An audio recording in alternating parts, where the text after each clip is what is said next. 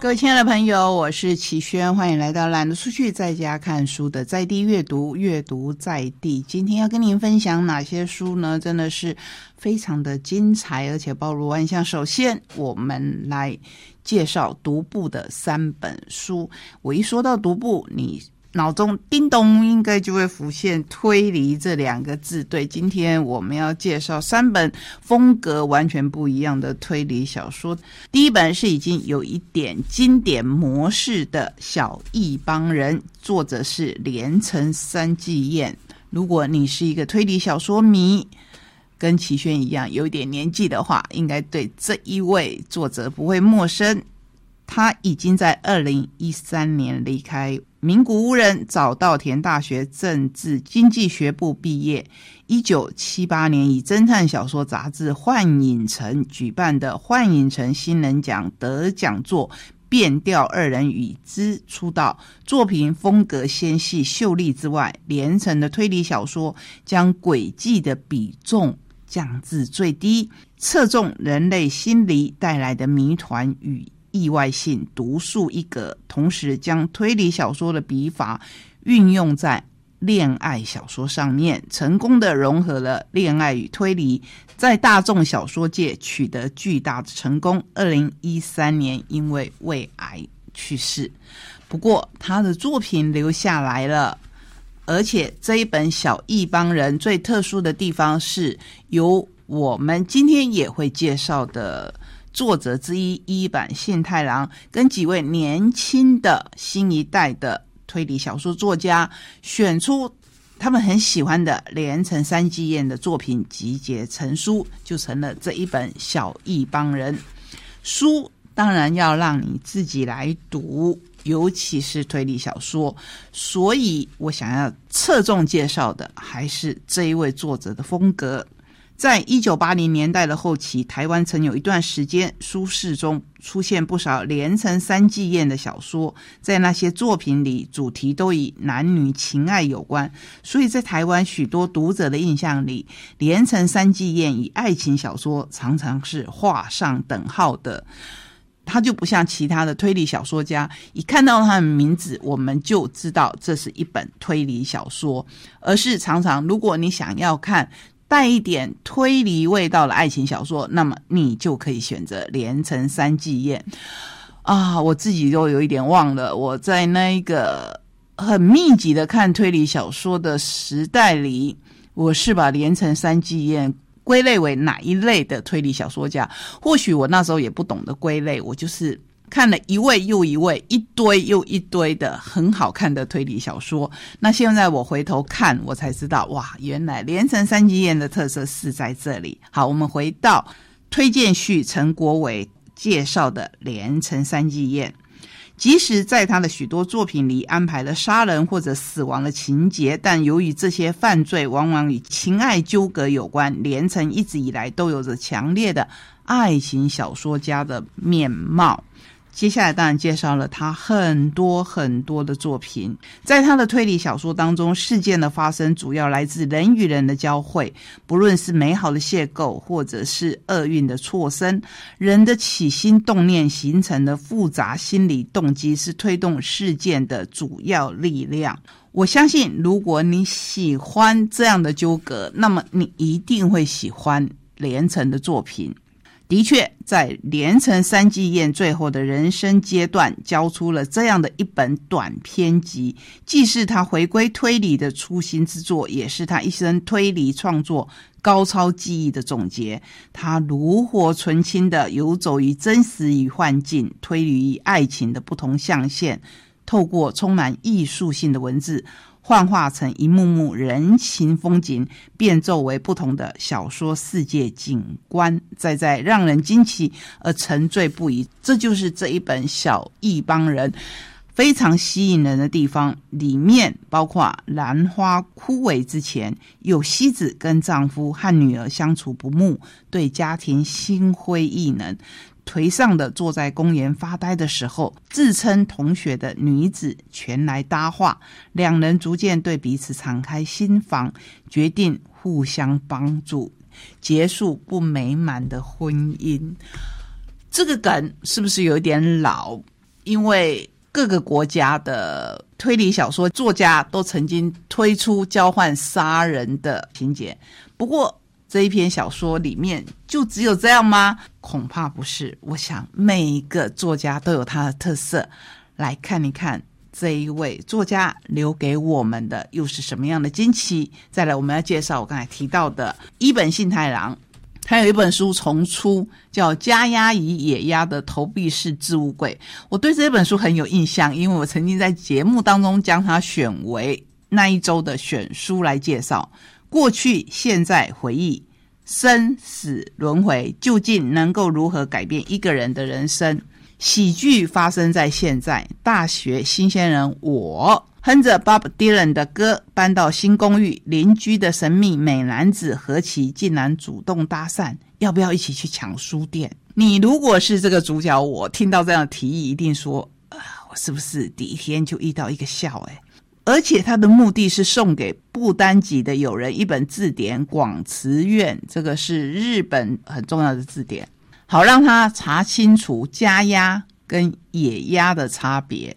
我。莫名的成为共犯，岂料袭击书店成功，却偷错了书。他们偷到了什么？他们偷到的是广慈林。那广慈林跟广慈院只差一个字，到底有什么差别呢？请你自己来看。悲剧呢是回到两年前，一样是喜欢听 Bob Dylan 歌的宠物店店员秦梅。有个乐观浪漫的不丹籍男友，还有个自封情圣的前男友何其，跟刚才已经联系上来了，对不对？三人之间有着奇妙的羁绊。某一天，这一对异国情侣无意间目击了宠物虐杀事件，引来凶犯的夺命追杀，全都要怪 Bob Dylan 吗？我身不由己的被卷入这二男一女的命运当中。我这样介绍故事，你会说这是一个什么样的故事啊？那就不要惊讶了。一版新太郎这一位作者的作品，如果你已经熟悉，你还会惊讶吗？我希望他还是会不断的带给我们更新的惊讶。好，来介绍第三本读文化所出版的《孤岛的来访者》，这是方丈贵会的作品。为了无可取代的那个人，手染鲜血也在所不惜。但在此之前，他得在这一场大逃杀中成为赢家。故事的大概是这样的。出身大药商龙泉家一族的幼树，有个青梅竹马的蔡惠子，因为揭发上司们的恶行失败。反遭谋杀，于是幼树潜入他生前工作的电视制作公司，等待一年，机会来临了。以目标三人为首，幼树等九人团队一同前往神秘的优势岛录制节目。听到这边，你会不会觉得很像漫画《金田一少年事件簿》里面的事件？就是一群人到了一个孤岛，那到底会发生什么事情？覆满亚热带树林的优势岛是一座无人岛。当年举行历史悠久的雷祭后，岛民皆被利器穿心，甚至有人面目全非，至今仍然为悬案。好啦，这个有人面目全非，真的是踏入了本格推理的境界。幼树悉心拟定复仇计划，岂料才刚登岛，目标之一就离奇死亡。到底是谁抢先一步帮他复仇了呢？同时，随行的歌手岛上神官后裔的山云会千花透露，有一种未知生物，或许已经混入团队当中。原本做好觉悟成为凶手的幼树，竟然在不知不觉当中，不得不充当侦探。设法找出既能达成目的又能活命的方法，是不是非常有趣的一本书？这是孤岛的来访者，我们来看看这一位新的作者他如何来编织本格这么古老而严谨的推理小说写作方式。方丈贵会非常年轻，一九八四年出生于日本兵库县京都大学毕业，我们可以继续期待他的作品。我们来介绍一家比较少在我们节目当中出现的出版社，就是有路出版。我们要一口气介绍它两本散文集。第一本是由林家化所写的《手工在唱歌。手工是什么？就是我们俗称的壁虎。可是，在这个书名里面蕴含的手工这个工，就是女人的子宫。手工在唱歌，以个人的经验扩及一个女子在婚姻体制内的长征与跋涉，缓缓道出女人为了走上红毯那一天所费尽的寻觅，以及从红毯一端走下来以后，每一天在柴米油盐酱醋茶的磨合。小时候，她对妈妈说爱，换得一句三八。为什么呢？因为她是三个子女里面中间那一个被送到外婆家长大的。所以，他跟原生家庭的磨合也是本书的重点之一。婚前情人是躁郁症患者，无疾而终的恋情是遗憾。婚后在外省夫家与本省娘家当中找准接，才发现名为婚姻的大床上面躺了六个人：夫妻、公婆、父母。求子之路多崎岖，中药调身，西药人工受孕。经历了多次的流产，终于迎来了新生儿。但小儿子气喘，大女儿脊椎侧弯四十度。这中间我还要为他说明一下，他为了求子，就是求第二个孩子，中间三度流产，时间隔了七八年。为母坚强，是时而灰暗沮丧，时而鼓舞亮丽的心情。他写下的不仅是个人的故事，也是某些拥有相似经历的女人的生活心境。以坦率不闪躲的笔，仿如从记忆藤蔓里劈开一条新的路径，抛出一条绳索，告诉大家：就是正在读书的你，并不孤单。奋战是为了爱，也是为了手工般的庇护所爱。手工这个工可以是子宫，也可以是宫殿。这个宫殿可能是我们每个人小小的家，甚至是小小的自己。我们要再介绍有路文化的第二本书，叫做《小毛病》，作者是吴黎明。她是我相当喜爱的一位医生女作家，家庭医学专科医生，写作者，台北人，曾经获得玲珑山文学奖、时报文学奖等等。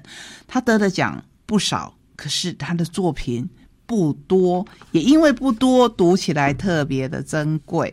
小毛病是写生命，也写下时间。时间是月相的盈亏，是女性身体内的沙漏慢行。是吴黎明探看整间的病老生死，观看肉体的不可逆。虽然从生命的终点说起，逐步回溯青春的咏叹，但是在各种不能复返的时光与肉身里，仍然能够以记忆回望曾经的闪亮，曾经的丰厚。作者自己这样说：生而为人，我只能往前，是无法重新来过了。但是行到此时，我期待自己以平静的心迎接日常中不可避免的变化，对应它，容纳它，或者那是最适合的状态，也说不定。我很喜欢这位作者的文字，来分享他里面一篇散文的一小段。生命使我看见，时间的终点线总是很与前方的，只在于谁的远些，谁的近一点。肉体这样行走、坐卧的器具，终有彻底废用的一日。我越来越在乎的是，拥有这副身体时，能否贯彻自己的理想与意志。尤其在决定的以这一些什么，譬如文字作为人生的命题以后，更需要一具身体及充足的时间来实行。那是意志的事情，时时刻刻的意志。为了自己，当一个人选择开水而非甜饮，选择了清蒸而非油炸，选择步行而非乘车，选择睡眠而非熬夜，选择温柔而非蛮横，选择了读写而非不读不写，他的日常就是在进行自我的抗衡、抗衡、辩证、说服。我开始相信。如果我有足够坚定的意志，那么我将被回馈一副在有限条件中足够好的身体。除此之外，我还得练习对不喜欢的事情说不，对人尽量的有礼，学会宽大、仁慈、强壮。跟我们今天的选书是不是有一贯的串联？我们能够决定的事情其实并不多啊。最后，我们要以一本非常温暖的绘本来画上句点。这是我们台湾有不少人熟悉的毕加士医师的故事，书名是《没有不可能的毕爸爸》。文章由张淑文撰写，图是我们节目的老朋友蔡兆伦画的。这次我们介绍从挪威来的毕加士医师。他从一九五四年来到台湾，做事的原则是没有不可能做不到的事。他的字典里没有“没办法”这三个字，用这一种坚毅的精神守护屏东和台湾南部地区的人。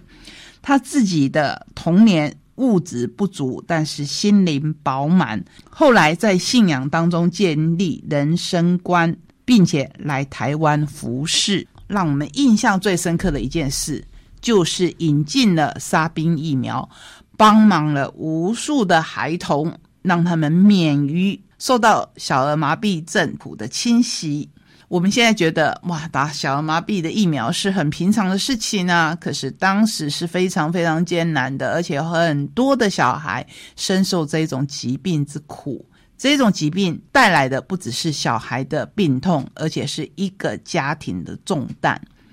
医师把这些小孩带进了他的羽翼之下，帮助他们做辅具，让他们可以站起来，甚至是连全身瘫软无力的这一本书里面的主角，到最后都可以识字，可以跟其他的小朋友一起生活，一起欢笑，一起学习。这一位我们台湾的孩子称为“毕爸爸”的毕医师，虽然已经离开我们了。可是，我相信他的名字，就像很多很多来台湾传播爱的外国的医生一样，包括现在在我们台东推广足疗的吴神父，也都是我们台湾人了。好，今天跟您分享的这些书，有温暖，有真相。真相就是，人生是充满着很多很多的谜题。我们不见得可以找到答案，可是希望我们大家都有勇气，每天前进一步又一步，让生命的答案自己迎上来，让我们可以在自己的生命当中得到丰盈的幸福。谢谢你，让我陪你走这一段旅程。我们下个礼拜同一时间空中再会，拜拜。